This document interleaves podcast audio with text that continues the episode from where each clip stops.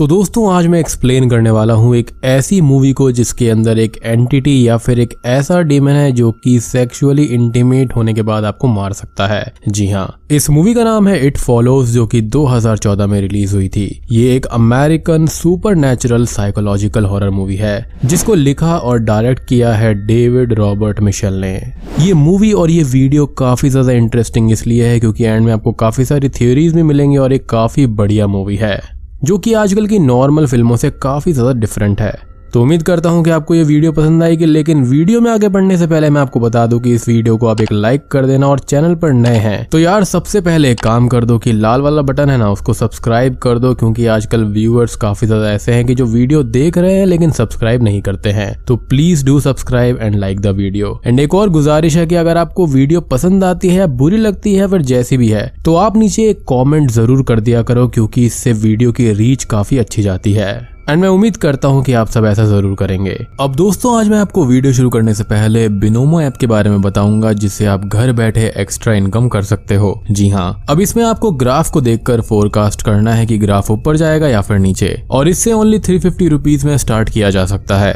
अब ये देखो, मैंने पंद्रह सौ रुपीज़ से फोरकास्ट किया कि ग्राफ ऊपर जाएगा, और अगर आप डिस्क्रिप्शन में दिए गए लिंक से डाउनलोड करते हैं तो आपको सिक्सटी फाइव थाउज़ेंड रुपीज़ का एक डेमो अकाउंट मिल जाएगा, जिससे कि आप प्रैक्टिस कर सकते हो। और यहाँ पर देखो कि मेरा फोरकास्ट बिल्कुल सही हो गया। और ये अर्निंग अमाउंट जो है, वो आप 24 फोर आवर्स में बैंक अकाउंट या फिर पेटीएम के ज़रिए इजीली विड्रॉ कर सकते हो।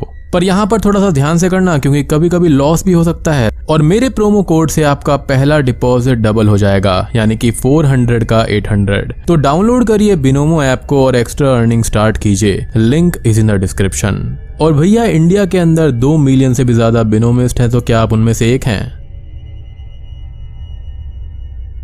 तो चलिए, अब बिना किसी देरी के चलते हैं सीधा वीडियो की तरफ़।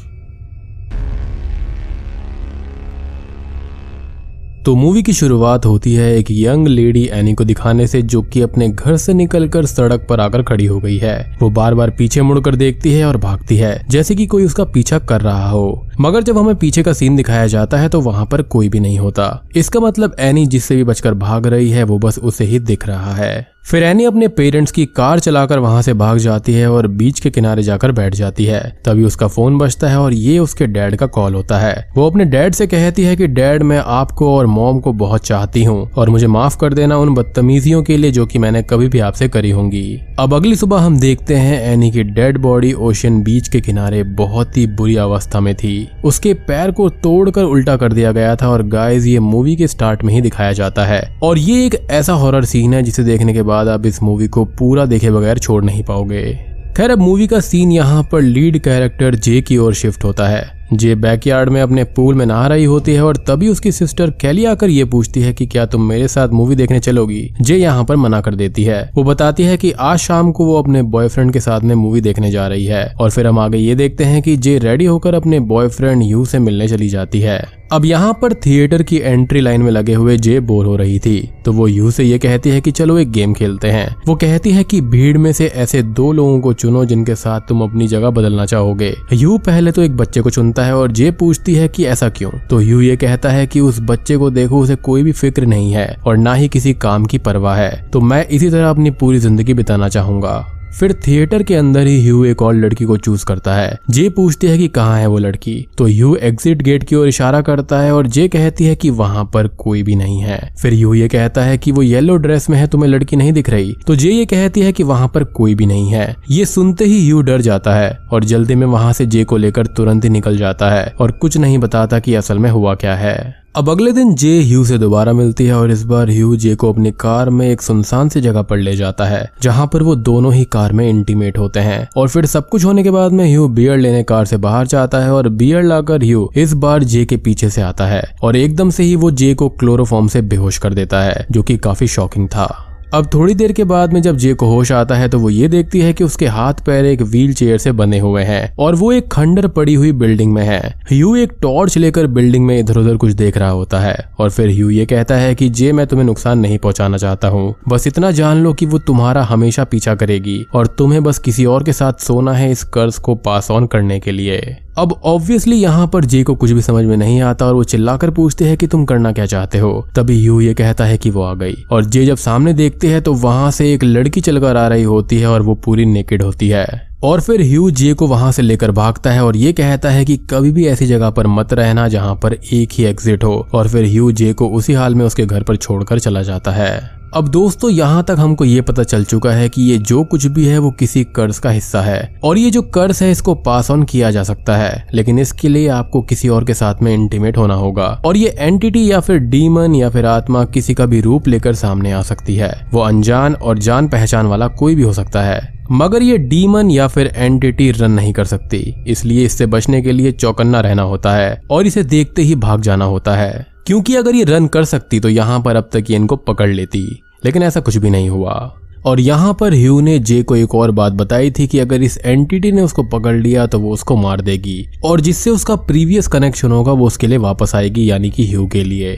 अब आगे होता यह है कि ह्यू पर पुलिस केस हो जाता है, मगर पुलिस को ह्यू कहीं पर भी नहीं मिलता, क्योंकि असल में ह्यू का रियल नेम और उसकी आइडेंटिटी कुछ और ही होती है, और वो फेक आइडेंटिटी के साथ जे से मिला था। यानी कि उसका मकसद सिर्फ़ ये कर्ज पास करना था। अब हम आगे देखते हैं कि जे अपने स्कूल की क्लास में है, मगर उसका ध्यान लेक्चर पर नहीं था, और वो खिड़की के बाहर गार्डन को देख रही थी। तभी उसकी नज़र एक वियर्ड सी ओल्ड लेडी पर जाती है, जो कि विंडो की तरफ़ धीरे धीरे चलते हुए आ रही थी। एंड यहाँ पर आप देखिए, इसने नाइट ड्रेस पहनी है, और जे का ध्यान यू की बात पर जाता है, और वो क्लास से भाग जाती है। जे, ये सारी बात अपनी सिस्टर कैली और फ्रेंड पॉल को बताती है। और वो बताती है कि यू ने जैसा भी कहा था वैसा ही हो रहा है। मगर वो दोनों उसका यकीन नहीं करते। और फिर पॉल कहता है कि चलो, आज मैं तुम्हारे घर पर नाइट स्टे करके पहरा दूँगा। और देखूँगा कि सही में कोई तुम्हारा पीछा करता है या फिर नहीं। अब रात में हम ये देखते हैं कि कैली सो चुकी है, मगर जे को डर के मारे नींद ही नहीं आती, और वो पॉल के पास नीचे रूम में जाती है। फिर दोनों आपस में बचपन की बातें करने लगते हैं। तभी जे के घर पर कोई शीशा तोड़ देता है, और जे समझ जाती है कि वो आत्मा आ चुकी है। और जब पॉल कैली को बुलाने ऊपर रूम में जाता है, तभी जे के सामने वो आत्मा आ जाती है,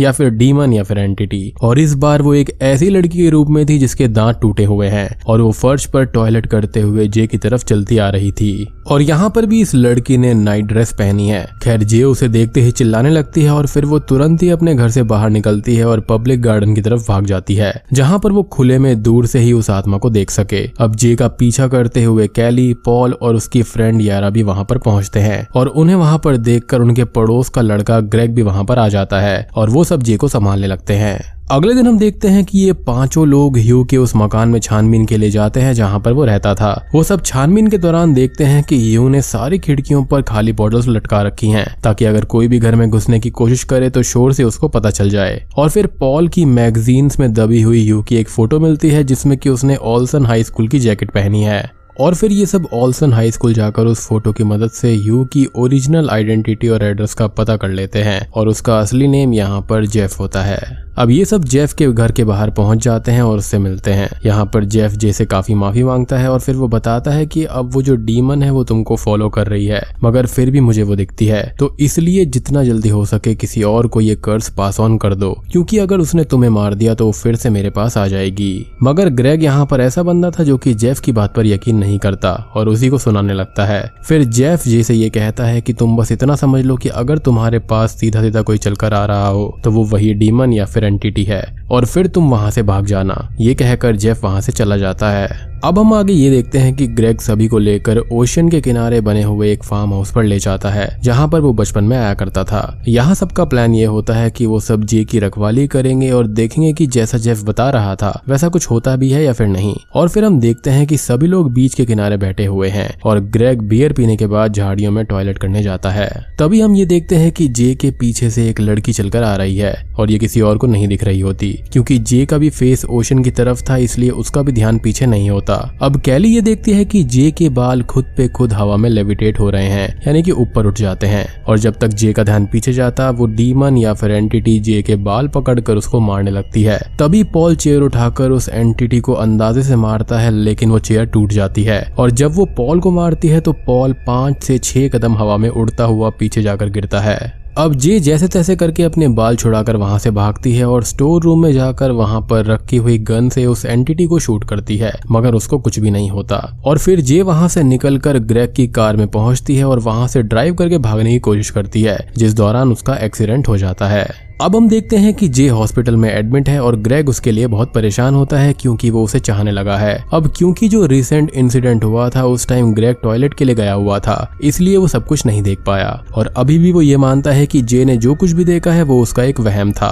और फिर हम आगे ये देखते हैं कि ग्रेग हॉस्पिटल में ही जे के साथ में इंटीमेट होता है, क्योंकि वो इन सब बातों पर विश्वास नहीं करता था और वो खुद ये सब एक्सपीरियंस करना चाहता था। खैर, अब तीन दिन बीत जाते हैं और ग्रेग यहाँ पर रेगुलर लाइफ जी रहा होता है और उसे कुछ भी नहीं होता। ये बात वो जे को भी बताता है। अब आगे हम ये देखते हैं कि ग्रेग यहाँ पर पॉल, कैली और यारा से मिलता है और वो सब क्यूरियोसिटी के साथ में ये पूछते हैं कि क्या तुमने सच में कुछ भी नहीं देखा? ग्रेग कहता है कि नहीं। पॉल बताता है कि मैंने उस दिन उसे चेयर से मारा था जो कि हवा में ही टूट गई थी और उसने मुझे भी रिटर्न में मारा था। तो ये बात तो बिल्कुल सच है कि यहाँ पर कोई ना कोई एंटिटी ज़रूर है। अब ग्रेग यहाँ पर इस डिस्कशन के दौरान कुछ भी खास नहीं कहता और वहाँ से चला जाता है। आगे हम रात का वक्त देखते हैं और जे अपनी खिड़की से बाहर की तरफ़ देख रही थी। तो वो वहाँ पर ये देखती है कि ग्रेग रोड से अपने घर की ओर जा रहा होता है और फिर वो अपने घर की ही विंडो तोड़कर अंदर घुसता है, जो कि स्ट्रेंज होता है। अब जे समझ जाती है कि वो ग्रेग नहीं है। उसके रूप में वही एंटिटी है। जे, अब भागकर ग्रेग के घर में जाती है तो वो ये देखती है कि उस एंटिटी ने अब ग्रेग की मोम का रूप ले लिया है। जिसने की रात को पहनने वाला रोप पहना हुआ है। यानी कि यहाँ पर नोटिस करने वाली बात यह है कि अभी तक हमने इस एंटिटी को जितने भी रूपों में देखा है तो वो यहाँ पर हमेशा नाइट ड्रेस में होती है या फिर वैसे कपड़े होते हैं कि जो कि रात को सोने के लिए कंफर्टेबल होते हैं, या फिर वो कपड़ों में होती ही नहीं है। एक और शॉकिंग चीज़ कि यहाँ पर जब भी इस एंटिटी की एंट्री होती है तो उससे पहले हमको कुछ ना कुछ रेड देखने को मिलता है। अब चाहे वो रेड कपड़े हो बॉल हो या फिर थिएटर के पीछे का बैकग्राउंड हो, अब रेड से यहाँ पर मतलब हो सकता है कि खतरा। तो इसका मतलब सिंपल सा है कि भैया ये एंटिटी आने वाली है, अपना बोरिया बिस्तर बांधो और सीधा निकल लो। एनीवेज जब तक वो ग्रेग को कुछ भी बता पाती, वो आत्मा ग्रेग के ऊपर अटैक कर देती है और उसे मार देती है। और यहाँ पर वो उसके साथ में इंटीमेट भी हो रही थी, जो कि काफ़ी वियर्ड था। जे ये सब देखकर वहाँ से भाग जाती है, क्योंकि उसको ये काफ़ी अजीब लगता है और शॉकिंग भी लगता है। यानी कि अब तक यहाँ पर जे समझ चुकी थी कि ये एंटिटी वाकई में उनको मार सकती है। अब अगले दिन हम ये देखते हैं कि जे बीच के किनारे पर है और वो वहाँ पर बोट पर तीन लड़कों को देखती है और वो उनके साथ में इंटीमेट होने का प्लान बनाती है क्योंकि ग्रेग मर गया है। इसका मतलब कि अब वो एंटिटी लौट कर वापस जे के पास में आएगी। और ऐसा होने से पहले जे इस कर्ज को किसी दूसरे को पास ऑन करना चाहती थी। वो अपने कपड़े उतारने लगती है और ओशन की तरफ़ जाने लगती है। लेकिन यहाँ पर यह दिखाया नहीं जाता कि वो इन तीनों के साथ में इंटीमेट हुई है या फिर नहीं। तो इस बारे में ज़्यादा कुछ कहा नहीं जा सकता। एंड आई पर्सनली बिलीव कि उसने ऐसा नहीं किया है, जिसके बारे में हम आगे जान पाएँगे। यानी कि वहाँ पर हिंट है। खैर, ये सब होने के बाद में आगे ये दिखाया जाता है कि पॉल जे के घर पर जाता है और उसको ये कहता है कि वो इस कर्ज को उसको पास ऑन कर दे, क्योंकि वो अंदर ही अंदर जे को पहले से ही बहुत चाहता है, मगर जे मना कर देती है और फिर पॉल जे को उसके प्लान पर विश्वास करने को कहता है, जिससे कि वो उस डीमन या फिर एंटिटी को मार देंगे। अब पॉल यहाँ पर जे कैली और यारा को एक बिल्डिंग में ले जाता है, जहाँ पर एक बहुत बड़ा पूल होता है। यहाँ वो सब एक ट्रैप बनाते हैं, जिसमें होता ये है कि जे पूल के सेंटर में रहेगी और पूल के चारों तरफ़ ढेर सारे इलेक्ट्रिक सामान रखे होते हैं। ताकि जब वो एंटिटी पूल में घुसेगी, तब जे को बाहर निकालकर उसमें सारे इलेक्ट्रिक आइटम्स को डालकर स्विच ऑन कर दिया जाएगा, ताकि उस आत्मा को शौक देकर मारा जा सके। अब हम आगे ये देखते हैं कि वो एंटिटी वहाँ पर आ जाती है। मगर वो पूल में घुसने के बजाय वहीं सारे इलेक्ट्रिक आइटम्स को फेंक कर जे को मारने की कोशिश करती है। जिससे ये भी पता चलता है कि ये जो एंटिटी है वो पानी से डरती है। ना ही वो बीच में पानी की तरफ़ अंदर गई और ना ही वो यहाँ पर अंदर आई। क्योंकि वो इन आइटम्स को जे की तरफ़ फेंक रही थी। वो चाहती तो अंदर भी जा सकती थी, लेकिन ऐसा कुछ भी नहीं हुआ। और इसमें जे जख्मी भी हो जाती है। पॉल अंधाधुंध अंदाजे से गन फायर करता रहता है, जो कि यारा के पैर में लग जाता है। और तभी कैली उस एंटिटी पर एक कपड़ा डाल देती है जिससे ये दिख सके कि वो कहाँ पर खड़ी है। पॉल उसके नज़दीक जाता है और उसके सर में गोली मार देता है, जिसके बाद में जे पूल से बाहर निकल आती है और जब वो पूल को देखती है तो पूल का सारा पानी खून से लाल हो चुका होता है इम्प्लाइंग की शायद से ये एंटिटी मारी जा चुकी है। खैर, अब आगे हम ये देखते हैं कि उसी रात पॉल और जे इंटीमेट होते हैं और अगले दिन पॉल को हम एक ऐसी जगह पर देखते हैं जहाँ पर कुछ प्रोस्टिट्यूट होती हैं। मतलब साफ़ है कि अब पॉल का प्लान ये है कि कर्ज को क्विकली पास ऑन किया जाए और प्रोस्टिट्यूट इसके लिए एक बहुत ही बढ़िया ज़रिया है। लेकिन आगे हमको ये दिखाया जाता है कि पॉल और जे एक दूसरे का हाथ पकड़कर फुटपाथ पर चल रहे हैं और उनके पीछे से हम किसी को उनकी तरफ़ आता हुआ देखते हैं, जिसके बारे में आई एम नॉट श्योर कि वो एंटिटी है या फिर कोई नॉर्मल पर्सन है। लेकिन अगर वो एंटिटी है तो यहाँ पर नोटिस करने वाली बात यह है कि उसने कोई भी स्लीपिंग ड्रेस कोई भी गाउन वगैरह नहीं पहना है, बल्कि उसने नॉर्मल कपड़े पहने हैं लाइक जीन्स और शर्ट और वो ये मूवी यहीं पर खत्म हो जाती है। तो दोस्तों, ये थी इट फॉलोज मूवी की कहानी। अब दोस्तों, देखो, यहाँ से मेरे पास तीन थियोरीज हैं जो कि काफ़ी ज़्यादा मेन हैं, जो कि यहाँ पर हो सकती हैं। कहने को तो यहाँ पर लोग अलग अलग टाइप की थ्योरीज देते हैं तो यहाँ पर अनगिनत थ्योरीज हो सकती हैं। लेकिन जो मुझे मेरी पर्सनल फेवरेट लगती हैं, वो तीन हैं। तो सबसे पहली तो ये है कि ये कोई सेक्सुअली ट्रांसमिटेड डिज़ीज़ है, जो कि आपका पीछा नहीं छोड़ती। क्योंकि यहाँ पर इसका जो जॉनरा है, वो साइकोलॉजिकल हॉरर है। तो हो सकता है कि ये कोई इस टाइप की बीमारी के ऊपर बेस्ड मूवी हो, जिसको इस तरह से मेटाफोर के रूप में दिखाया गया है। अब बात करें सेकंड थियोरी के बारे में तो ये कोई ड्रीम के अंदर ड्रीम हो सकता है जस्ट लाइक बास्किन मूवी उसके अंदर भी ऐसा ही होता है कि ड्रीम के अंदर ड्रीम चलता रहता है और वहाँ पर लोग मरते रहते हैं। अगर आप मूवी को ध्यान से देखें तो यहाँ पर ना ही इनके पेरेंट्स को दिखाया गया है और यहाँ पर जितने भी बच्चे थे, वो अलग अलग समय के लग रहे थे। ना ही यहाँ पर टाइम दिखाया जाता और कुछ वगैरह वगैरह लाइक किसी के पास मोबाइल फ़ोन था। किसी के पास में ओल्ड टीवी था, किसी के पास में रेडियो था और वगैरह वगैरह। तो यहाँ पर ऐसा लगता है कि ये सभी बच्चे जो थे किसी ड्रीम सीक्वेंस के अंदर थे और यहाँ पर ऐसी कोई एंटिटी है जो कि उनको मार रही है। बट क्या ये सक्यूबस हो सकता है? क्योंकि हम जानते हैं कि सक्यूबस या फिर इनक्यूबस जो होते हैं वो ऐसे डीमंस होते हैं जो की स्लीप और सेक्सुअल डीमंस होते हैं, जो की ड्रीम के अंदर ही आपको मार सकते हैं। और इस टाइप की मूवीज़ के ऊपर मैंने ऑलरेडी एक्सप्लेनेशन करी हुई है। और इस बात का सबूत ये है कि जब ग्रेग मारा तो उसके पास जो एंटिटी थी वो उसके माँ के रूप में थी और वहाँ पर वो एंटिटी ज़बरदस्ती उसके साथ में इंटीमेट होने की कोशिश भी कर रही थी। और यहाँ पर मेरी जो फाइनल थियोरी आती है, वो ये कहती है कि ये काइंड ऑफ़ एक ट्रॉमा था, या फिर सेक्सुअल ट्रॉमा जिसको आप कह सकते हो। लाइक यहाँ पर जे का इस्तेमाल करा गया, जिसके बाद में वो उस ट्रॉमा से उभर नहीं पा रही थी। तो ये जो एंटिटी थी, वो एक काइंड ऑफ़ ट्रॉमा के रूप में थी। लाइक जिसके साथ में ये कुछ हुआ, उस पर तो ये असर डालती ही है, लेकिन उसके सराउंडिंग के ऊपर भी ये असर डालती है। लाइक like, उसके साथ में जो कोई भी होगा, उसके ऊपर भी इस एंटिटी का असर ज़रूर होगा। अब आप नोटिस करिए कि अगर किसी के साथ में कुछ गलत होता है फॉर इंस्टेंस कोई भी नॉर्मल हादसा भी अगर हो जाता है तो उसके अंदर उसकी फैमिली इन्वॉल्व होती है, उसके दोस्त भी इन्वॉल्व होते हैं। और यहाँ पर बिल्कुल ऐसा ही हुआ था। इनफैक्ट अगर वो पर्सन किसी और के साथ में भी लव रिलेशनशिप में जाएगा तो वहाँ पर भी प्रॉब्लम ज़रूर आती है, क्योंकि वो ट्रॉमा उसका पीछा नहीं छोड़ता। तो कहीं ना कहीं ये उसके ऊपर भी बेस्ड मूवी हो सकती है। और ये थी मेरी टॉप थ्री थ्योरीज उम्मीद करता हूँ की आपको पसंद आई होंगी। अब होने को तो यहाँ पर कुछ भी हो सकता है तो अगर आपकी भी कोई थ्योरी है तो कमेंट सेक्शन में ज़रूर बताना। वीडियो पसंद आई हो तो लाइक कर देना चैनल पर नए हैं तो सब्सक्राइब कर दीजिए। तो मैं आप सबको मिलता हूँ एक और इंटरेस्टिंग वीडियो के साथ में। तब तक के लिए स्टे